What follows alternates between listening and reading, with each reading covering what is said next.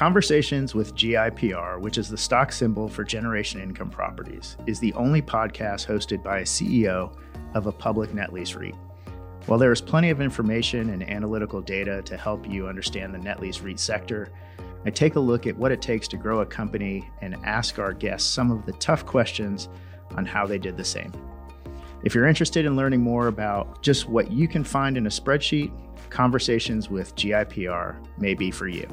David Sobelman is the CEO for Generation Income Properties. All opinions expressed by David or any guest of conversations with GIPR are solely opinions and do not reflect the opinions of the company. Any remarks in this podcast, other than purely historical information, may include forward looking statements and, as such, are subject to the risks and uncertainties that are discussed in our SEC filings, and actual results may vary materially from those suggested in any forward looking statements. This podcast is for informational purposes only and should not be relied upon for investment decisions.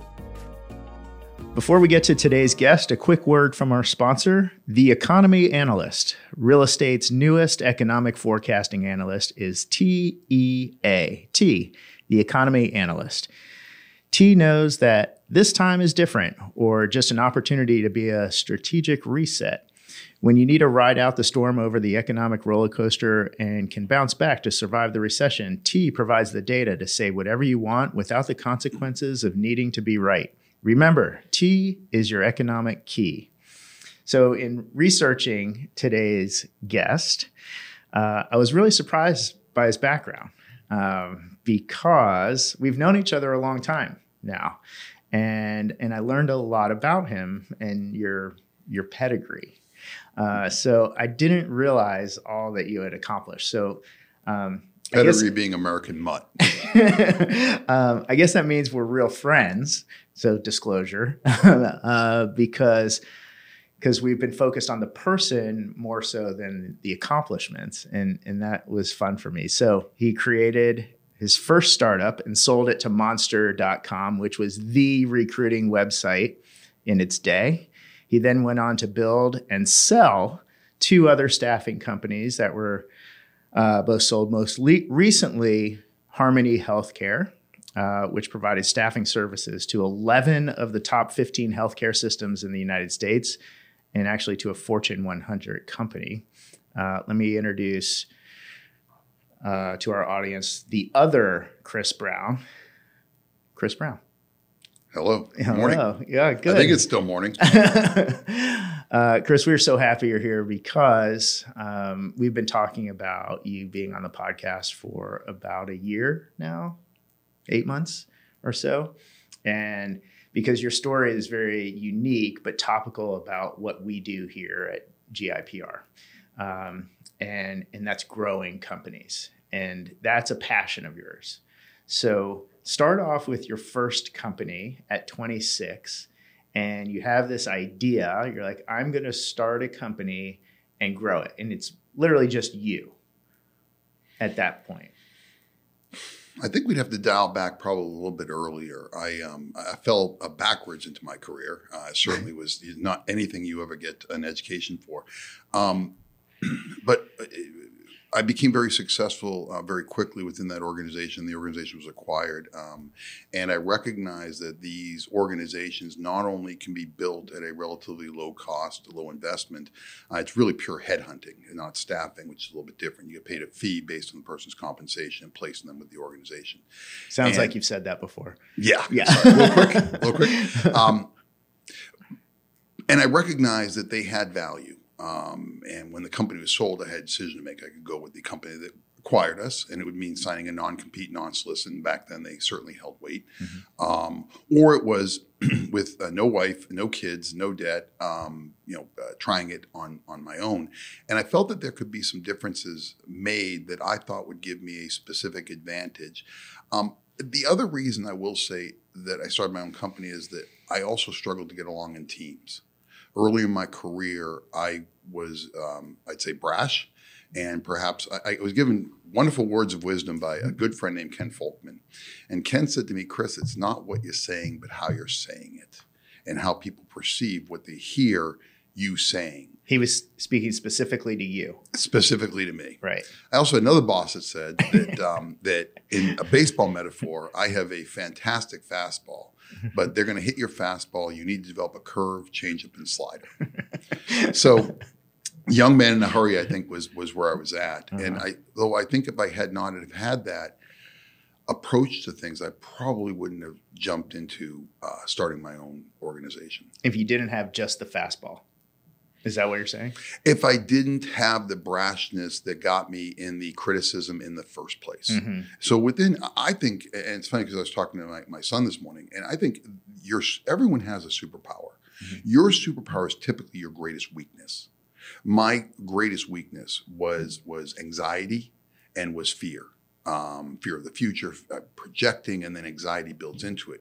And what I learned was that if you take that anxiety and you turn it into um, into aggression, if you take that fear and turn it into strength, that you become far more powerful because you're using your greatest weakness as your strength. And and it it it really happens. And I, and almost everyone I know, I can tell them their their superpower and how to turn it around. They just have to be open minded to doing it. We got deep really quick. That was Sorry, I yeah, I- that was awesome. But you were asking yeah. the genesis, and that's Right. how I think it, it started for me because I had a lot of very difficult circumstances in my young life um, leading up to that that had taught me um, that it's it's a lot less painful to do the hitting than to get hit. Mhm. And I think any running back and defensive back will tell you that very quickly. There's some very what's the word? Kind of binary results between being a lone wolf and a team member.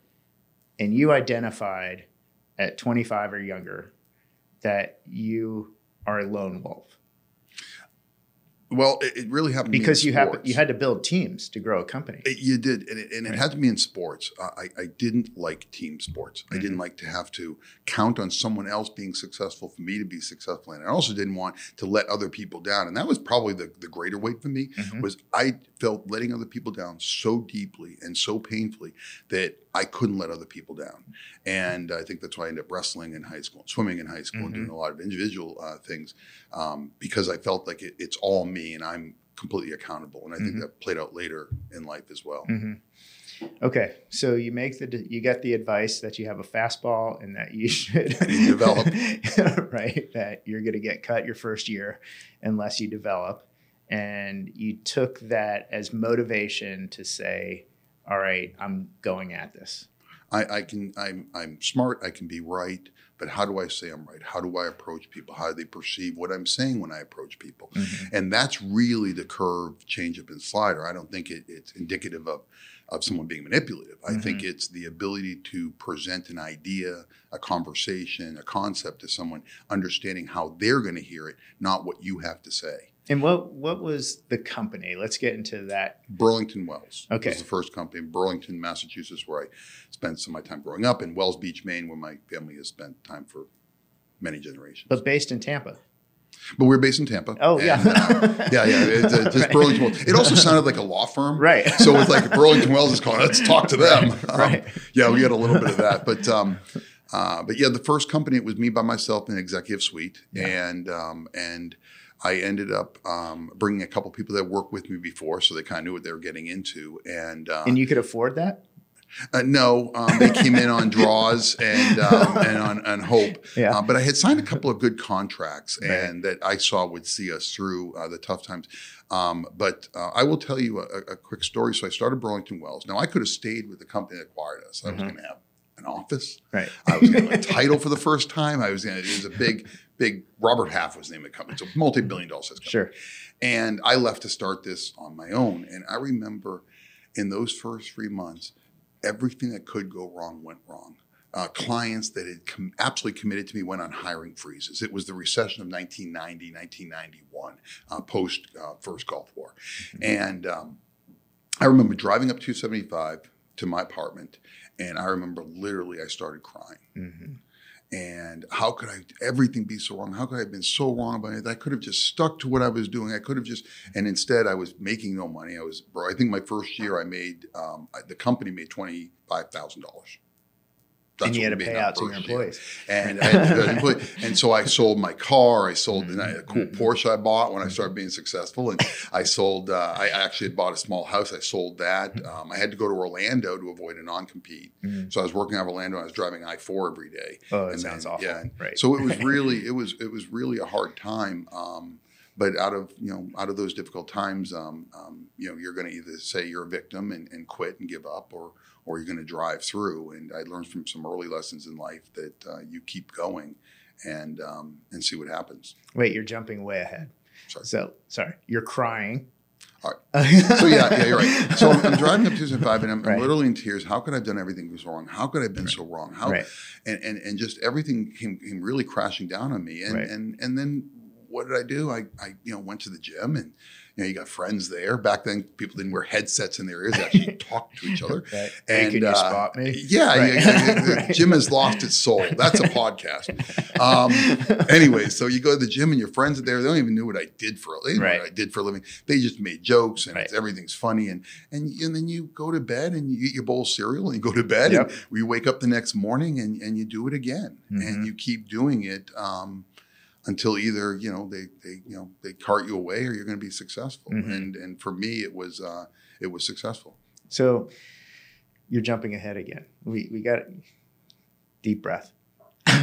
so so we um, you make that decision and you're still at it, right? You're crying, you go to the gym, and you decide to just keep going. And then what in that first company that you had as a young person, because this is our audience and that's listening to this and they're interested in hearing your story of how you kept going even though you weren't making a lot of money, you probably had expenses. Um, and like, what was that inflection point for you to say, like, it's working? It's very being a headhunter is very difficult. There's no consistent revenue stream. I place a chief financial officer of a company, I get a twenty thousand dollar check, and then it's over. Now, hopefully, that CFO will hire people from you in the future. Mm-hmm. But there's no. It's like much like selling a house. Mhm. There's no. You don't get a next house. Mm-hmm. There's no continuous revenue stream like later on in my career. Mhm. Um, so even the things that went right, it's over. Mm. You have to reinvent yourself. But out of that, Dave, was where where the difference came in. I started recognizing that there were metrics and methodologies within our business that I don't think had ever even been discussed. We never discussed them at the place I first came from. They never discussed. Oh, was, you made outbound calls, but you didn't. They didn't talk about how to use those outbound calls to develop people. How to use the time on the phone. If you have a lot of time on the phone, and you're not getting a contract signed, it means you may be talking too much, too superfluous, too, too, um, too, too not about the we- about the weather and not about selling. Mhm. Um, if you spend little time on the phone and you're not getting contracts, you need to increase your conversations, ask more penetrating Mhm. questions. Mhm. And each metric gave me the idea that I could coach and teach and train off each and every metric as I saw someone. So I came up with an original six or seven metrics, and um, and, and those measurements really made a difference between us and the next company. And frankly, when we were bought ten years later by Monster.com, that's what they wanted. They didn't even really want me. They wanted the system that I had built that I put in because they were buying other staffing companies. They saw that system as unique at that time. And you were the only one at that time concentrating on operations, organization of operations. organization and developing step by step. My, my brain, it's funny because I'll often describe my brain as like a flow chart. Mhm. So my whole brain is an if then scenario.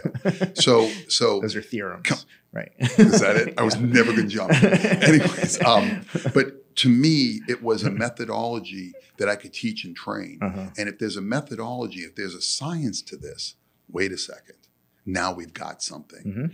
What I'd been taught when I came to the business was headhunting was all art. It was all getting a CEO or a CFO on the phone, and we did accounting, finance, and IT, and talking them about you know your favorite sports team, and then somehow opening up a conversation, and maybe they like you and they'll sign a contract Schmooze. with you. Schmooze. I found that if you presented people with specific questions and took those answers and each answer had a multitude of possible answers that you can give that salesperson. You could actually create um, a, a scientific method that would then yield a, a higher result and, and, and, and that's that's what happened over the next 10 years. And so you're quantifying what most people would consider a very subjective business. And then you bring databases in and some of the things that were that were um, that we showed some insight on that we got in on very early. Mhm. Um, then yeah, that was that was the that was the real that was the real launching point and the real and the real difference. Isn't it amazing? Like this is so standard now. It, it is, but back Right. then you didn't have computers, you didn't have the internet, you couldn't Right. talk. If I wanted to talk to you, I wrote you a letter or I called you and put it in the mail, put a stamp on it.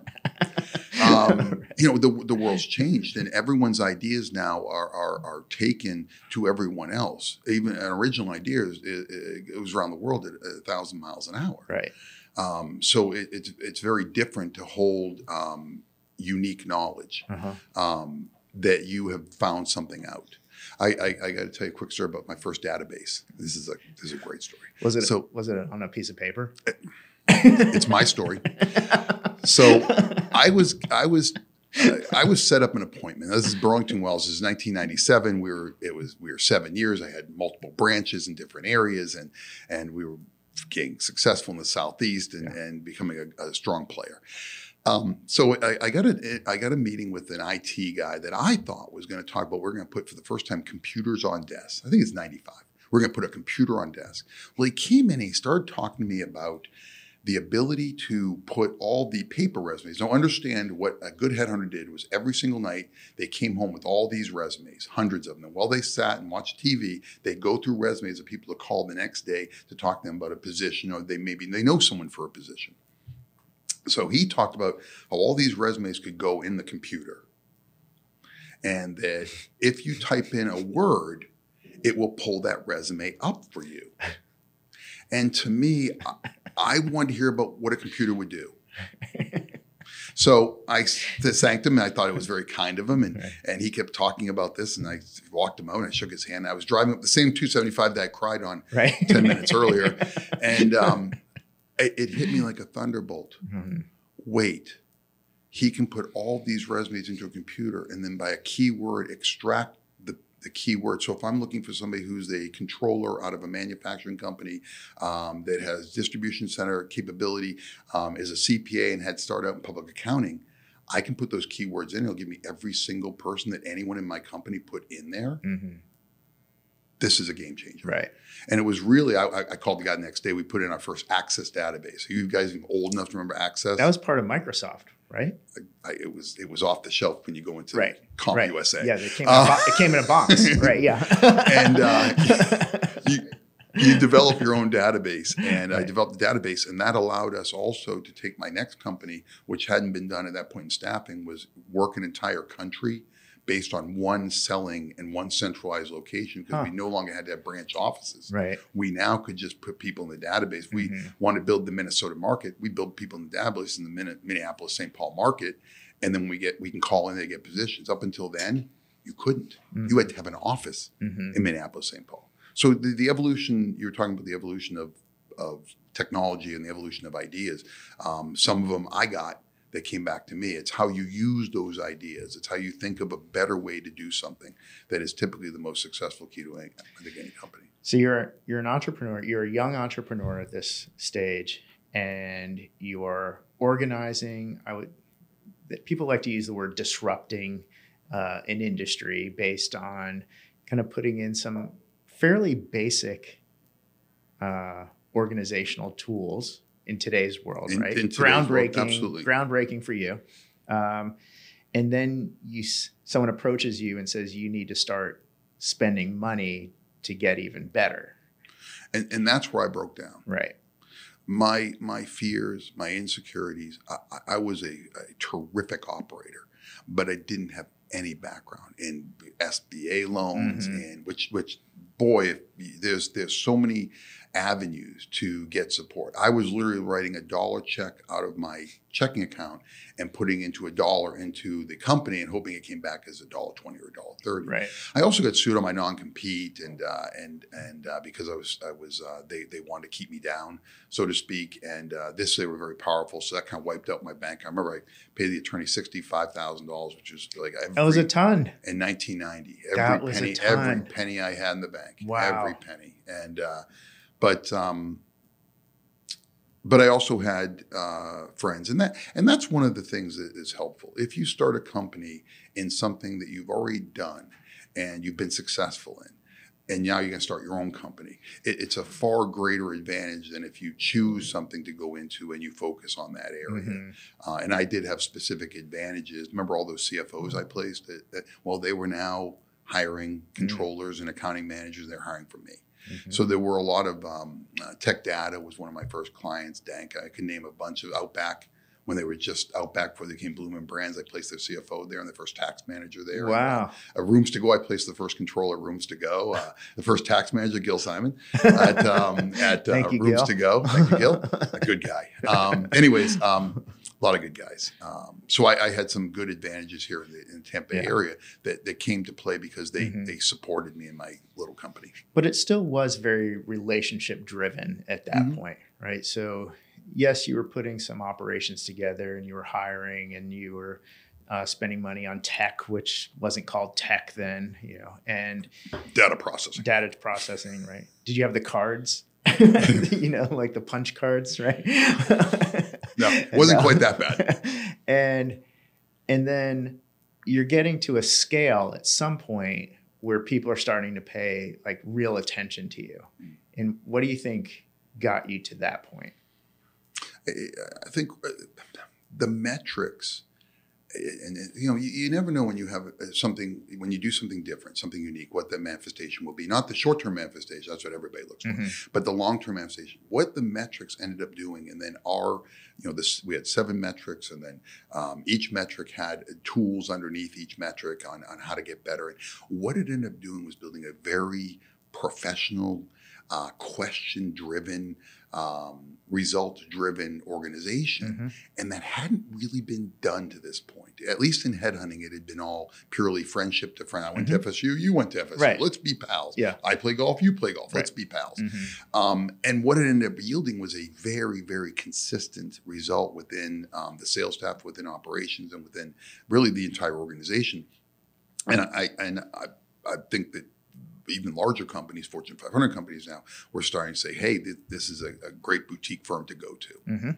Um, Mhm. And I think that's what. uh, So I never saw the metrics yielding that long-term, consistent professional result, but that that's what it did, and that did for the next two companies that I started as well. I applied the same methods, and, and it yielded bigger results based on bigger um, Scale. investment. Yeah. Um, so back to company one, you getting attention, you're growing it, you're attracting great talent for your company, who subsequently attracts great talent for other companies. um, and when does someone approach you to buy it? When does Monster come to you and say, "All right, now we're talking"? Now that that was that we had um, um, doing headhunting, purely headhunting. Staffing companies sell; Mhm. they get acquired. They're built to sell, uh, but headhunting really isn't. Um, because every deal is a one-off deal. How do we know you're going to get Mhm. another deal? And what if some of your people disappear? Um, what happened to me was I had ended up placing a person uh, with the company that acquired Monster.com, TMP Worldwide. In our organization, not even I had been involved, but one of the people in my organization had placed a guy that ended up becoming their uh, VP of Investor Relations, and um, and he remembered us. And when they started to acquiring, what he remembered was he remembered how he got into a long conversation with my employee about our methodologies, how we approach things. Uh, um, and we weren't even calling metrics back then. Mhm. Um, we just call them processes, steps, steps Right. um, and the steps we followed, and he, he it stuck with him. And when he was approached by his bosses about starting looking for acquisition targets, it wasn't really the headhunting firm they want. Well, they wanted our high level contacts, Mhm. but at that point we had placed lots of CFOs, and Mhm. lots of leadership people. Um, and the other thing they wanted was they wanted that methodology so they could overlay it on top of their future acquisitions, and and and that's what what they did. Can you say how much? Uh, I think the total sale price was four point eight million dollars. Isn't that amazing? And you're 36? Uh, at that point, it was thirty six. 36. Yeah, but let's let's let's go over the four points. Okay, let's do it. First, I had a couple partners, um, and and, and that's interesting that you took a you took on along the way. because I was able to hire people because I took on Mhm. uh, two two wonderful people, uh, Mhm. Mike Carney and Ken Fulton. Mm-hmm. Uh, Ken remains a f- very close friend to this day. Um, you met Ken, Yeah. I remember him. Yeah. Um, the, and when I brought them on, they had uh, Mike was a manager of a public accounting firm. He brought a lot of cachet with him. Mhm. Uh, Ken was just a strong uh, producer and a, and a Mhm. super smart guy. Um, and they helped me hire people because those they invested in the company. Um, and what I use their investment for is to is to hire people and Mhm. actually move out of the executive suite and get real Right. offices. right. Um, We've all been there. yeah, yeah.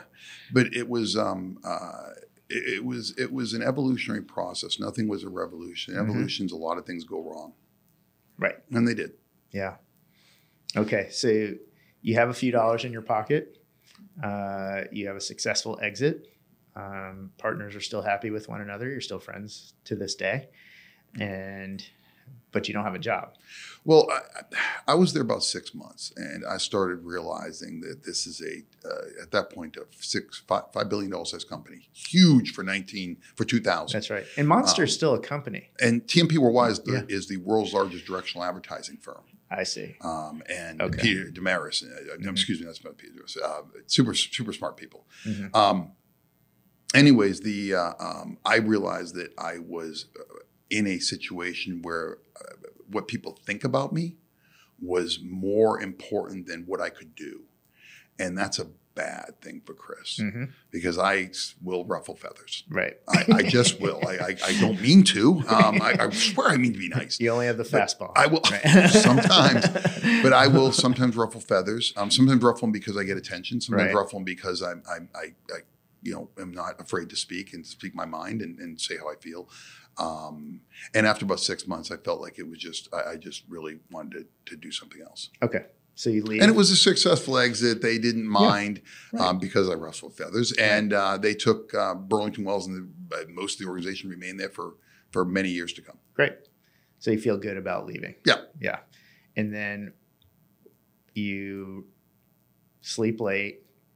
No, No. no, I, I had young children at that time, and it was my Okay. job taking them to school. Yeah. So I took my my at that time young children to school. We should Um, uh, we should let um, them know that uh, Chris's son Hunter is sitting in with us today, and he's shaking his head. No, he didn't. it was once in a while. Yeah. So Right. um, you, you can see the I didn't do a great job with Hunter, but um, anyways, um, no. But I, I what I, I wanted to do was I felt what I had done um, within headhunting and staffing, and the overlay that I saw when we were going through all these processes of acquisition Mhm. was that I could um, write a book. And that those same metrics could be used for other industries and in other ways. So I wrote a, a book, and it ended up being published. Mhm. It was a product actually, about thousand dollars, and basically was kind of a how to become a headhunter and and these things. Because the best headhunters come out of their industry that they're in. Mhm. They come out of if they're if you're an accountant CPA, the accountant CPA gives you Mhm. the contacts you have and Mhm. and that psychology and, and the friendships you build. So um, ended up building the product and um, and, and it had a, Was it like a textbook? Uh, no, it was it was a combination of of, a- of a kind how-to book. It had a DVD that took you through all forms and documents, and it also had a, a, a, a conversation builder Uh-huh. that actually at that time was in animation, though it looked like a, a, a, a software. I still have it. Uh, you put it in, and basically you say you're making a cold call to a hospital about a CFO, and they, it would pop up the conversation, and then it would pop next to it the 10 or 15 expected responses, and then if you click on the response, it would then give you the response you should give. And it was a whole tree of about 20, 2,200, 2,300 conversations that got built into into this product, and and um, it sold. I mean, we actually did an original run of, of thousand, and um, it, it cost so much to build it. I learned a lot about technology, and so much to get it done, and so much money up front that it, it really um, hurt my ability to keep going with it. Yeah. And the other thing I found out was when you build a kind of self help book, people want to then you want to go there and kind of publicize it. I hate traveling. So um, Because you probably had to sell a hundred thousand of them. To yeah to make money. it right right yeah. right so it, it really it was great it was fun Mm-hmm. um I, it's I, I still have it I, I don't think anyone can still buy it anymore um but Do I you have still a DVD couple of- player? I didn't think about that that's right you have, do they still come in laptops No. anyone Well, all right anyways so um the uh, but uh, after I did that, I recognized that I wanted to get back in the business, and Yeah. I felt like with the proper investment, I could take the company really, uh, really to directions I hadn't thought. Um, Also, No- Another headhunting company. well, I felt that the the the application of the headhunter, the constant calling, the the uh, constantly reinventing yourself, because once you sell, if it was applied to staffing, now here's this difference in staffing and head, they all are a human capital management, Mhm. okay, but a headhunter is where you get paid a fixed fee for placing a person. Staffing is where performance fee. a, a performance, so coming in and taking Yeah. the job. Right. Um, a- a staffing firm, you employ that person. They are your employee. You lend them to a Mm. company. Mhm. They go in and you charge them, let's say, $100 an hour. Mhm. You pay the person $50 an Mhm. hour. They cost you $20 an hour in benefits, Mhm. and you have a 30%, um, you have a 30% margin. And, and you have a continuous building model, which is what makes them so valuable. Right.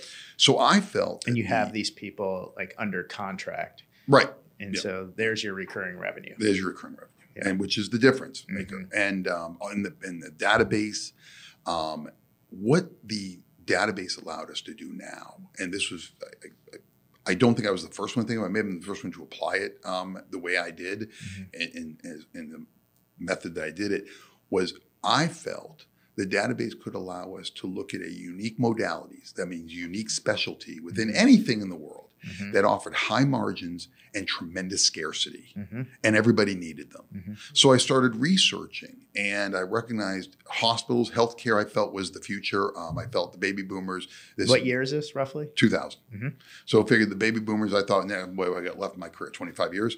So I figured the baby boomers were going to be a huge need of, of, um, uh, of medical help. Um, I also felt that, that the aging population of workers was just incredible. How we're talking at 50 year olds that, that there was no one behind them in many of these things. But so I decided to focus on healthcare. And then within healthcare, you can either go clinical, which is if you touch a patient, you're clinical, or you can go with now called the revenue cycle Mhm. the processing of the fees and the and the medical records and the uh, and ultimately the billing and collection of those things. And I wanted to stay on the revenue cycle side because I, I was always on that side, and I had a lot of friends I had now placed as CFOs at hospitals and, and leadership positions. So I looked for what was within the revenue cycle that I could run out of one office as a national practice, recruit the entire country, and what could never be done. You could never have this in just Tampa. You could never have an office just doing. Mhm. So I came up with medical records and specifically coding. Mhm. Um, I saw tremendous inflation. Coders, these medical records coders, which take the translation of the, the code that the doctor or the clinician is giving and converts into money that's now going to be billed to the business office. ICD nine. I, it was back then it was ICD nine and Right. ICD eight, ICD nine, then went Right. to ICD ten, which Right. can talk about later. uh-huh. Um, so so I recognized that unique uh, person. Their their pay had gone from eight dollars an hour within three or four years. They had gone from eight dollars an hour to about fifteen dollars an hour, That's awesome. and their leadership had gone from a coding manager went from making forty five thousand dollars a year to seventy five thousand dollars a year. You tell me any other profession in the Mhm. United States that doubled, nearly doubled Yeah. in two years. Mhm. That's scarcity. Mhm. So let me focus there, and uh, we And, became. and was that the math? That's the the logic Yep. to go into that. that's where the logic to go into it. Mhm. And were you paying someone to find the data you needed to No. make those decisions? I was using this new thing called called Google. The Google. Um, the Google. it- it- it's not the Google. I, I have a funny story with the first time he's ever interacted with Google. So I we were sitting I was sitting at home and I had and he had his work laptop which he would let me use to play flash games once in a while when I was like in fifth or sixth grade. And at, at that point, Google had just become like a, a solid thing where you can download it onto your desktop and it actually works. Right. So I da- so me being young and hip and into things, um, I downloaded Google and I, I and he comes home and he and he gets onto his laptop and he's like, Hunter, what is this? And I'm like, You're in trouble. I'm very upset. What have you done?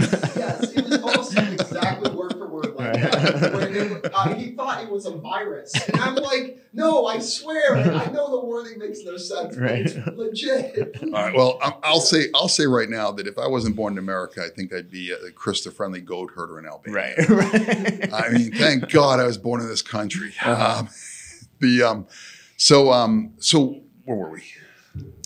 Um, where you found the data to make your So decisions. so I I, I I I ended up coming up with coding, uh, medical records coding, and and it really yielded the results. We were able to call nationally to hospitals uh, throughout the entire country um, and healthcare centers. Uh, we were able to offer coding services that were very, very difficult. At that time, there was no remote. You had to go on site. These people had to travel.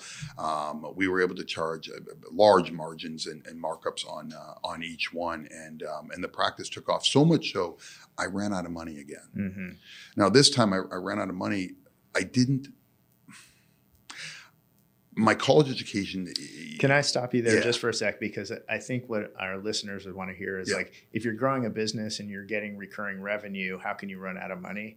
And the Okay. answer the answer is that you're investing in the business. Right, and you're Yeah. oh, and and and understand. I have to pay the person. I have to pay all my staff. I have to pay all my bills. I don't get paid from the hospital for. We did a we did a darn good job with collections. We got down to about forty-seven to fifty days. Mhm. That means you've got nine weeks of paying everyone Right. before you get that money back in, and it's only thirty percent margin on that money anyway. So if you do the math to break even, it could take you several months. Now you're adding. As we were at that point, 10 or 15 people a week were Right. adding to the payroll because the company is Mhm. growing. I always say if you show me the books of a staffing company, if they're making money, it's bad because that means they're not growing anymore. Because you eat up all your you eat up all your capital in Mhm. paying people. Mhm. Um, so yeah, it's it's a it's very easy to get yourself into a situation where you literally run out of money. Mhm. And I didn't know how to. I, I, I didn't. I didn't know how to take loans. I didn't know. I I, I, I learned later Mhm. um, how to manage uh, that part of the business better. But that was part of my education. It happened to me twice. So um, But thirty percent margins, I'm sure the lenders were saying to you, like, how much do you want? I never even went to a lender. right. I didn't think who's going to give me money. I, I, I was very um, I, I, yeah, I was I was maybe it's my insecurities Mhm. um, or fears, but I, I never understood that I could have used factoring. I, there were a hundred things I could have done. So how'd you fix it? How'd you fix I running sold, out of money? I sold out. That's I sold to uh, that was to- your second exit. yeah. Good. So I sold on assignment there, but Mhm. at the time they were a two point four billion dollar size staffing company, um, worldwide Mhm. operations, hundred some odd countries, um, and um, and uh, And how did they find you? Because I think that's what's interesting to our listeners is like you're a person, right? And you're just one person, and you're growing a company, and but you're bringing so much attention to yourselves that you're an acquisition target for gigantic companies. So how does that happen? it, so I was at a trade show. This one, um, much the same way, uh, you know, falling backwards. Mhm. Um, I, we were used to do trade shows, AHIMA, uh, the American Health Information uh, Management Association, which what used to be called medical records. Mhm. And we're at a show, and um, a VP for a uh, for a large staffing company has watched his division of health information management, which is what we are doing at that point, coders, not grow. And he kept hearing about us, kept hearing about insights. with name? Insights. Kept hearing about insights. So he came up, and um, and I Was didn't that- know who he was. That, was what's Insights. Insights was my company. That was the name. Sorry, Right. we didn't get to Insights. Um, Got it. Yeah, and Yeah. um, and then his, his company was was on assignment. Mhm. and he started talking to me, and I, of course, as I do here, I started running off and saying, you know, it's metrics driven and Mhm. all my ideas, and um, I got a call the next day with literally the offer I couldn't refuse. I- they they uh, he said we fly you we want to fly you out to Calabasas uh, Yeah. where they're based and Right. and said uh, I got out there and it was really wine and dine and what he wanted to do was miracle miracles didn't care about my revenues didn't really care about my clients what he wanted was the system Mhm. he felt that system is why, and the lack of it is why they had struggled so greatly um, to grow. And it's interesting when they did acquire me, they had 60 headcount in um, the field after about seven or eight years of, Mhm. of um, focusing on one of their divisions on Mhm. on um, uh, on coding. Um, within two years, we had 225 people working. Mhm. Um, had grown division revenues from six million to I think 40 million Mhm. um, and margins also grew. Um, and they decided to overlay my system onto the onto the larger company at that point, and um, and uh, they did, and I got neat travel, and it was cool. But it, but really, again, they they didn't buy me per se; they bought the Yeah. system. That was what was proprietary to you. I don't know about proprietary, but I was the only one who kind of was was using it. Now, Mhm. now I have to say, Knowledge Force, K Force down the road, which happened to be probably based in Tampa, and they're one of the Mm-hmm. Public largest- company. right? public- one of the largest Right. staffing companies in the world who I Mhm. competed with constantly. Um, they were doing something very much the same. I felt like they were a little dehumanizing. If you didn't get it right in six weeks, you're gone. And they were very they were very mechanical in the way they managed people. Where I was more, I I was also looking for that that the charismatic quality. The the, the- you know I was looking for. I had some other Person. particulars that we put in Mhm. um, that I think we stuck with people a lot longer, and they Mm. showed those results. Mhm. Of course, we stuck a lot of people a lot longer. and They didn't show results too, but so, what was the life cycle between uh, concept to sale? for insights, Yeah, six years, really short. ten years for the first one. I Yeah. ran out of money quicker. I I did a better job. right. Actually, I ran out of money by 2004. right. He doesn't even know it, but I took a second mortgage on our house. yeah, the, um, but That's um, great. yeah, yeah. That's quick. Okay, and so 2006. Now your kids are a little older. And I, I went to work for on assignment. Yeah. and uh, they were they were they were a wonderful company. They, they really were. They they Mhm. treated me like, like, like gold, and and I, I, I couldn't leave. And Peter Dameris, the, the CEO at the time, was was just a, a real inspiration and somebody you really just want to get to know and be friends with. Right. and uh, and we still are, thank goodness. Yeah. Um, but um, and I rose. I, I think I won of a two point four billion dollar size company. I, I was the first person to ever win vice president of the year um, twice. Wow. Um, the company started in 1956, but I actually won it three times in three years. So yeah, it was really Did they really. Take well, a, take a bow. um, and, and I'd never been. I guess for me, I'd never been recognized really because it was always you. and it was always me, and it was it was really neat. And I will say that's one thing about coming into a company, especially a healthy company with Mm-hmm. good people, is that recognition. May, you know, definitely um, definitely gave me some confidence for Mhm. my next venture. Yeah. Which was called.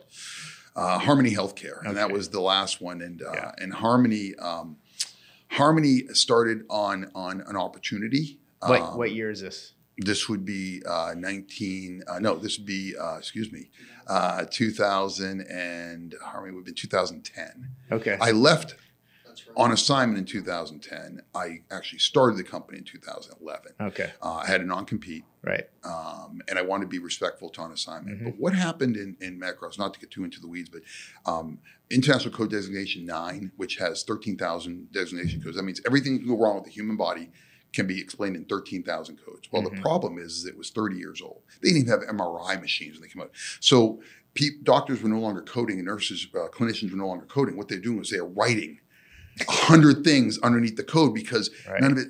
I- think when, when IC9 came out, there were three types of cancer. Now there's like 23, ty- 23 different types of lung cancer. Right. So so that that maturation forced um, ICD9 to become IC10. So we went from 13,000 codes to 117,000 codes. Mm. What Blue Cross and Blue Shield cor- correctly predicted was it would cause an absolute chaos and disaster Right. within the medical records departments because you now have to have coders have to understand 117,000 codes instead of 13,000 codes. And there was no AI, there was no computer. There were encoders that helped. 3M does a wonderful encoder um, and a great client.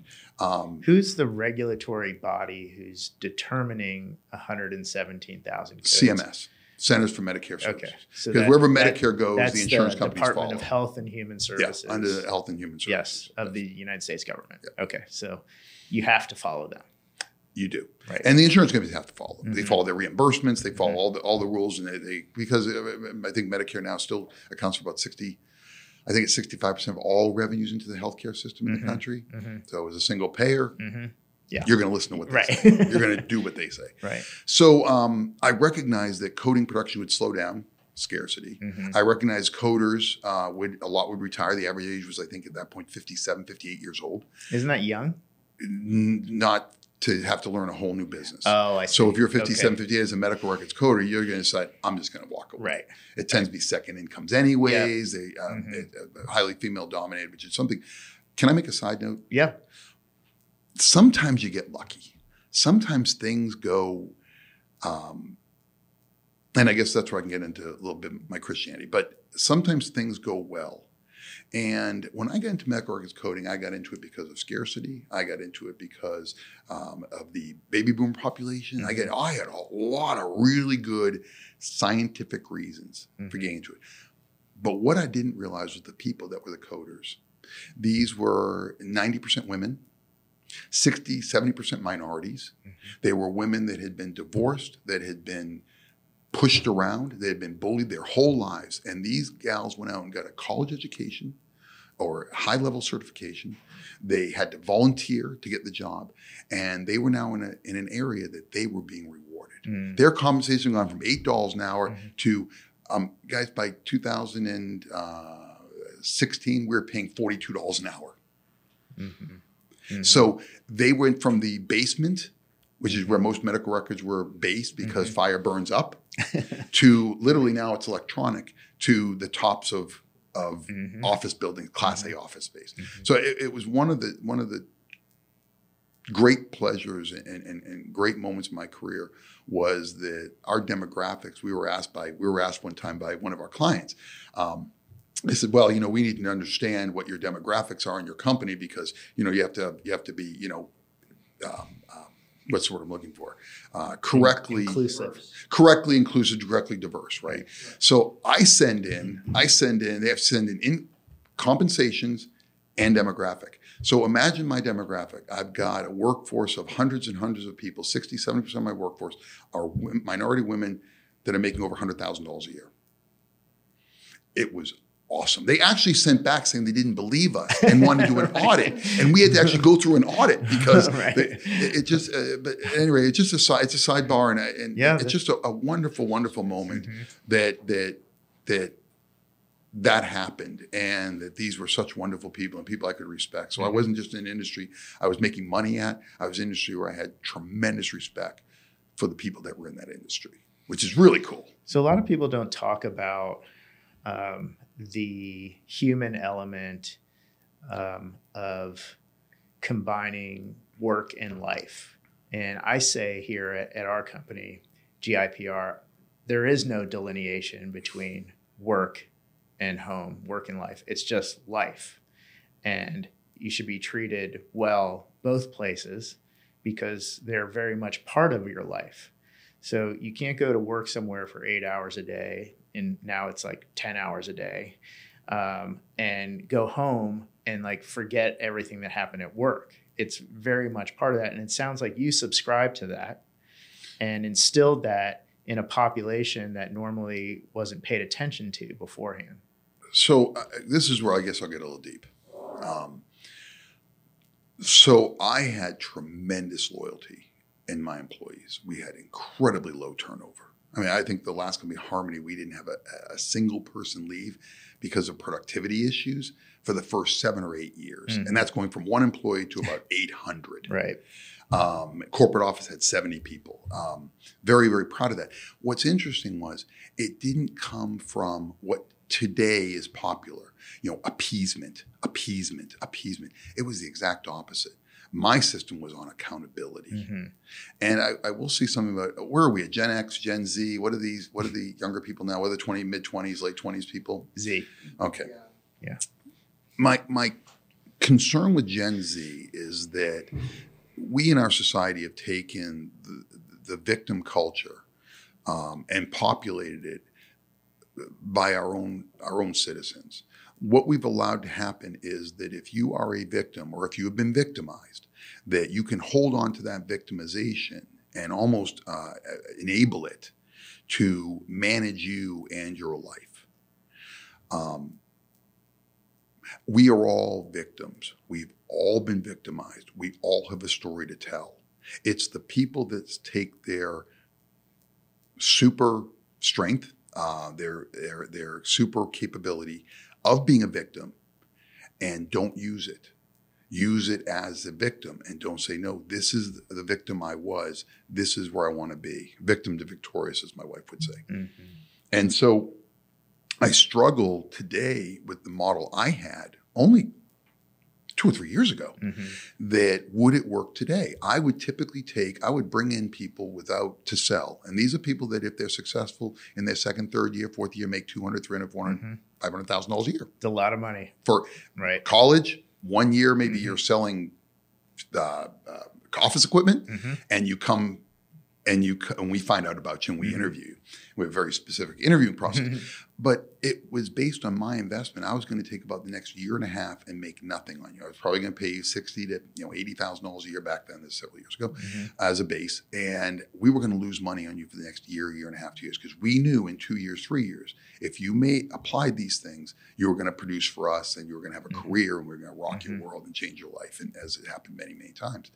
Today, I worry that our accountability based metrics are holding people to what they need to do, are holding people that would backfire on me and that would be seen with resentment Mhm. instead of instead of accomplishment. Mhm. And uh, that that concerns me for today. Mhm. That concerns me. For, sorry, uh, well, a bit of a diatribe, but but uh, it's it's a great the victim the victim culture and the ability for young people to hold on to that victimhood is a is a very sad thing for them Mhm. because there's a whole world out there that that victim or victimization could turn them into you know into a superhero. So, being a CEO and a leader of your company, and you would run into employees because you're a very kind, caring, hands on CEO. How do you address that with them? Or first, uh, first of all, I've never I never had an office my entire career. I've never had. I've always sat out in the bullpen with everybody else um, because I do believe that when you go, I go, and Mhm. we pull together. Um, and I'm no different than you are. I just have a different job. Mm-hmm.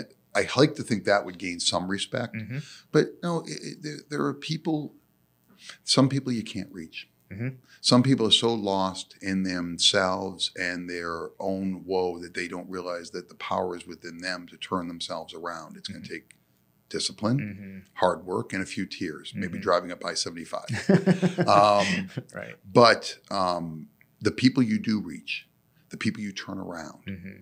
are are are the ones that you hold on to. And I'm thinking now in my brain as I, I go through, I've got hundreds of names popping in my head right now that I could give you just so many Right. stories of of people that have turned their lives around, people that turn their families' lives around with Mhm. the income they make and what they've ended up doing. And um, I've always said to people, uh, you know, I've helped buy a lot of houses and Mhm. and babies and Right. and cars and Please don't tell me you're buying stuff. babies. No, Help people have babies. okay, thank you.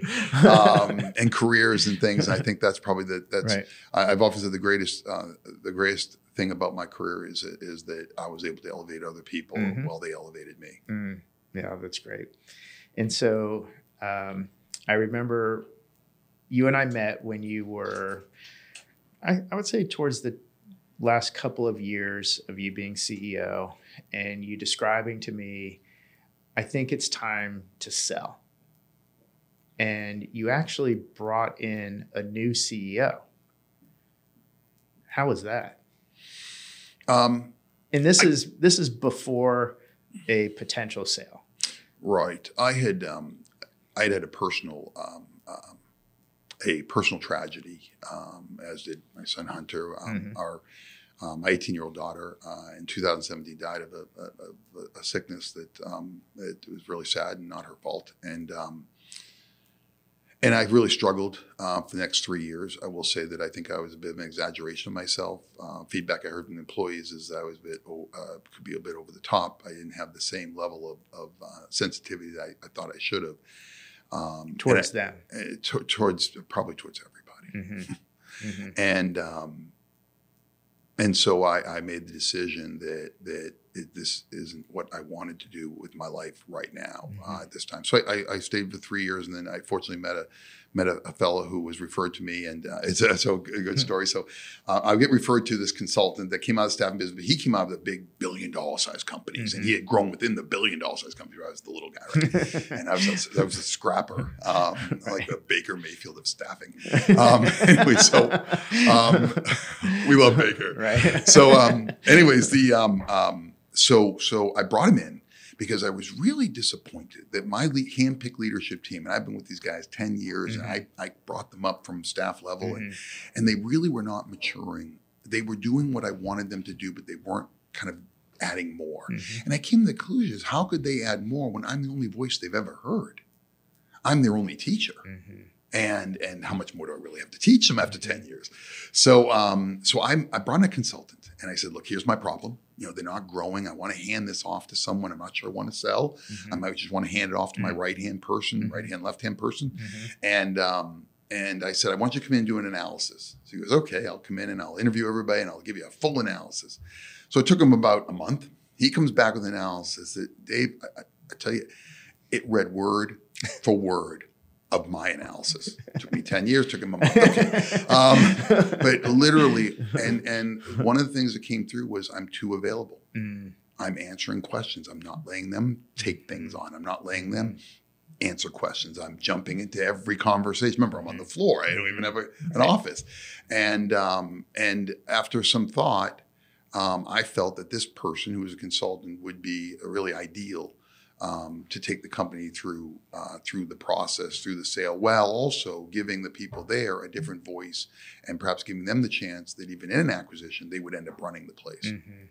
And so uh, he came in. He, he this fellow had sold a couple of companies and been involved, and we hired a firm, and they ended up finding a, a buyer. Uh, Mhm. Wonderful organization, Addison Group. Uh, Mhm. you know, I think they do a billion dollars in revenue and staffing, which is amazing. Right, right. Um, and They're not running uh, out of money. and the, the specific agreement was that they were impressed with my team after being under Randy for two years, Yeah. uh, and uh, the fellow took over, and um, and they end up appointing one of them as the new CEO or the Mhm. division vice president, Mhm. what they're calling him. Mhm. Um, so I, I think it, it, it, it that was the right that was the right decision. So I always thought of it two ways. I figured, look in the short run, um, it may I may look I may look bad because you know we're transitioning over and we're selling the company and all this. But in the long run, I think three, five years, ten years down the road, will they look back and say they were better for it?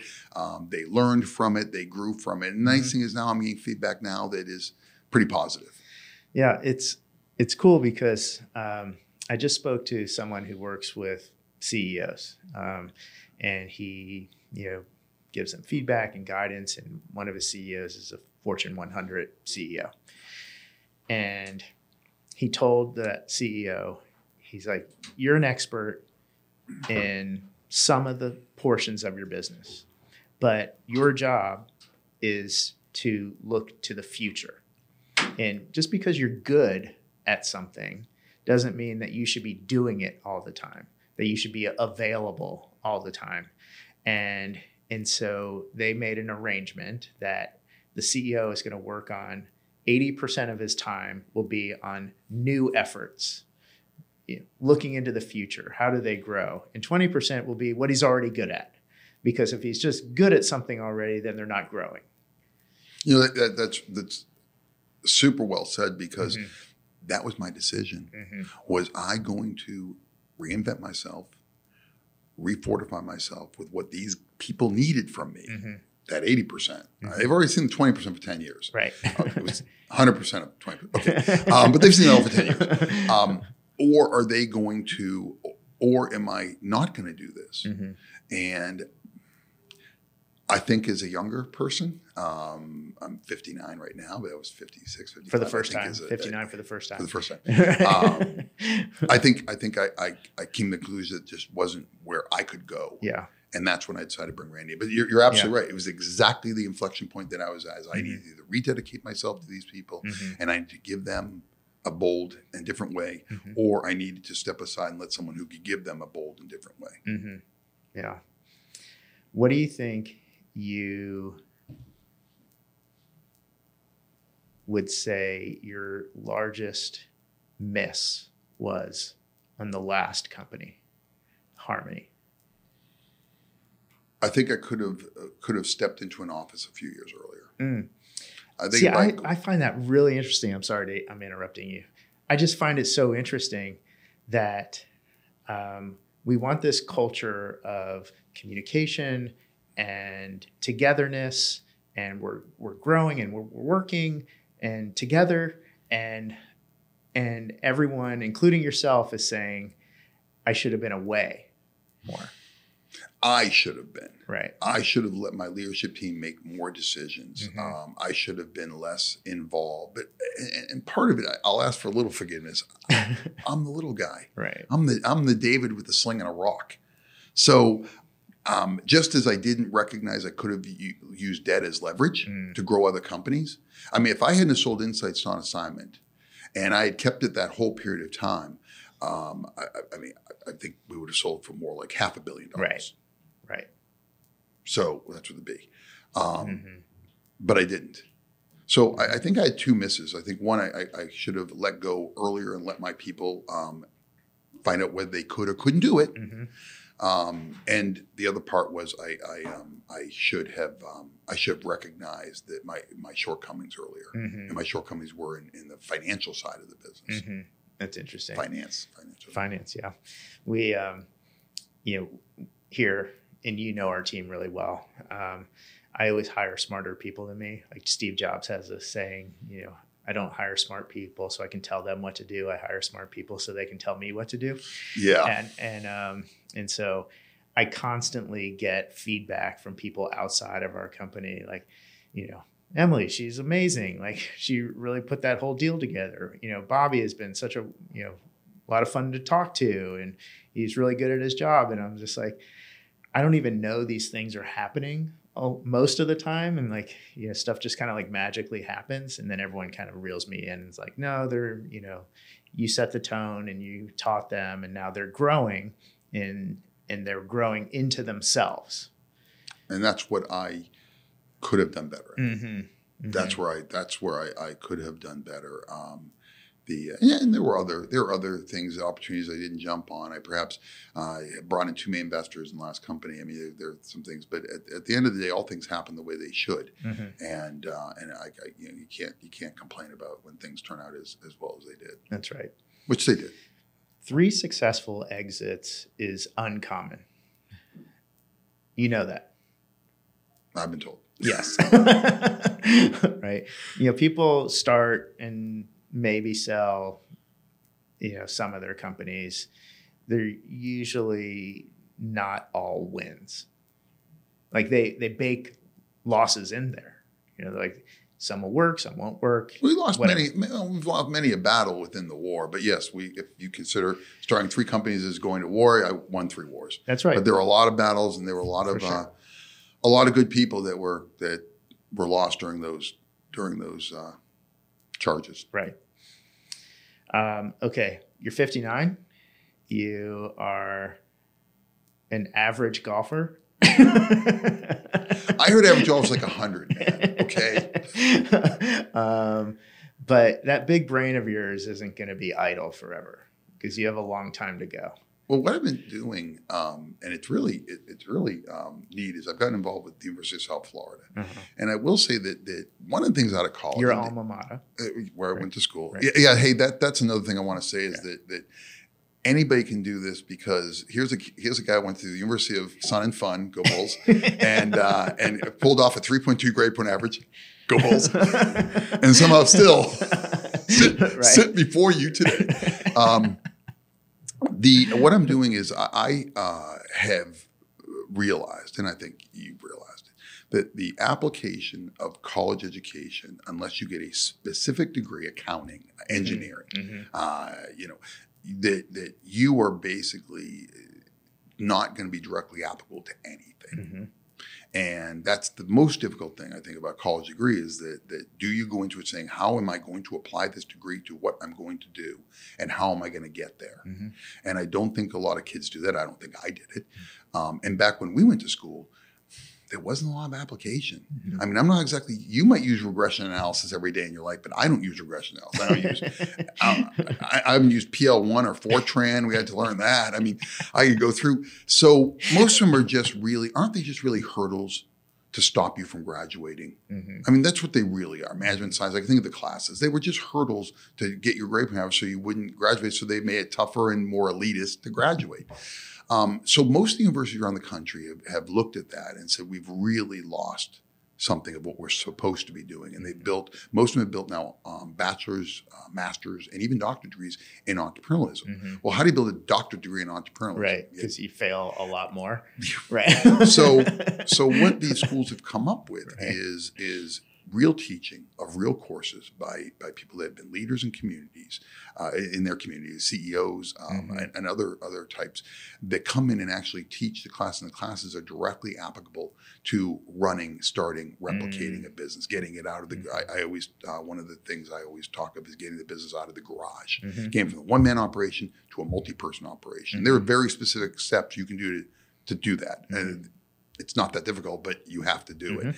Um, so that's what I've been spending a lot of my time doing right now. I- think I've got seven or eight entrepreneurs under kind of my wing. I'm actually having uh, coffee with uh, three of them at four o'clock today. That's great. Um, yeah, yeah, yeah. They invented a, a, a sensor under a mattress that can give weight and body fat and body composition. So, like in nursing homes and home health agents, or what, not home health, well, home health, but Yeah. uh, hospices, they don't have to get them out of bed to stand up to scale and get. They just get the sensors from this cool technology. That's These were USF students that Yeah. that, that saw a pattern somewhere in the basement at USF and Right. said, "Hey, this could be something."